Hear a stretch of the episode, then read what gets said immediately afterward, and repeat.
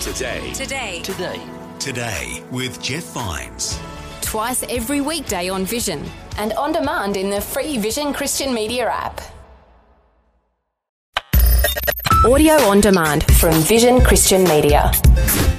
Exploring faith and the future. Neil Johnson and Bible teacher Dr. Kameel Majdali.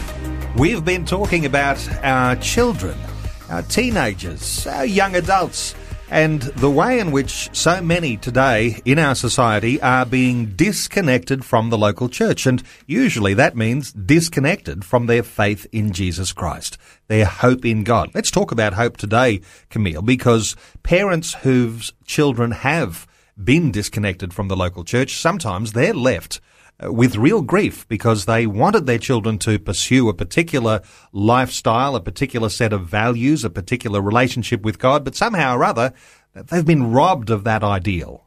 Well, they have been. And with our children, we need to never lose hope.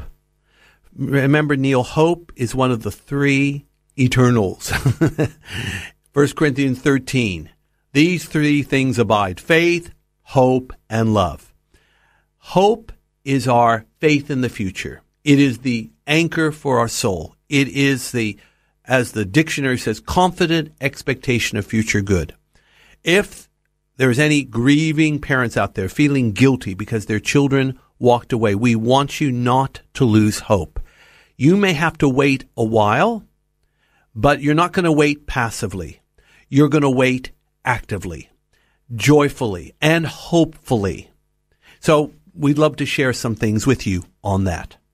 You know, I heard a wonderful illustration once uh, from our friends at Focus on the Family uh, many, many years ago. The idea of the space shuttle uh, when it's re-entering the Earth's atmosphere goes through a time of tremendous turmoil and there's a burning up and, uh, you know, all of the, the different, uh, uh, heat tiles on the side of the space shuttle. They're there because that, uh, that re-entry is very, very difficult. And at that time, uh, the communication between Earth and the space shuttle is lost. And there is a period of time where the space shuttle is on its own, no communication.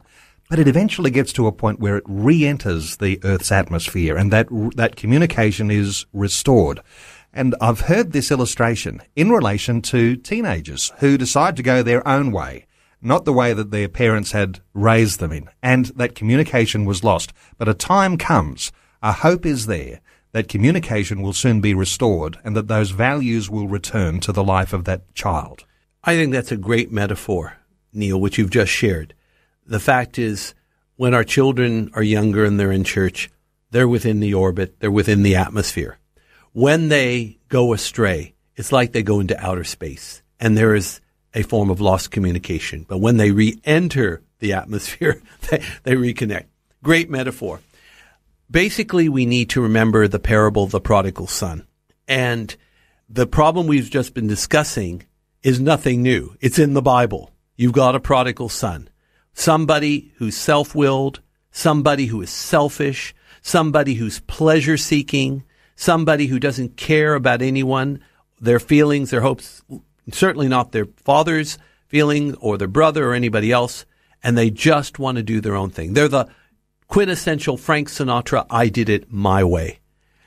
Think of the prodigal son. It took hardship to wake him up, come to his senses, and remember it's time to re-enter the atmosphere. It's time to re- come back home we have to, in the great hope, trust God.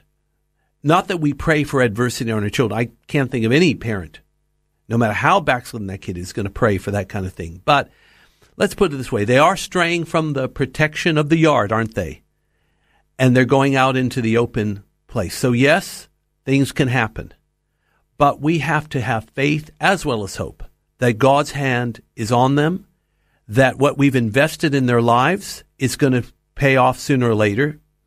And basically, like the swallows, they will come back to the mission at San Juan Capistrano. Remember the prodigal son, Neil. He did come home, and when he came home, he was not beat on the head for his sinfulness.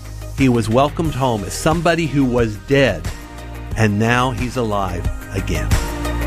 Faith and the Future with Neil Johnson and Dr. Kameel Majdali from Teach All Nations. For more from Dr. Majdali, including books and DVDs on prophecy, Bible commentaries, plus today's and other episodes of Faith and the Future, go to vision.org.au.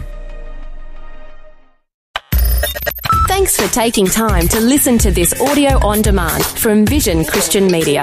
To find out more about us, go to vision.org.au.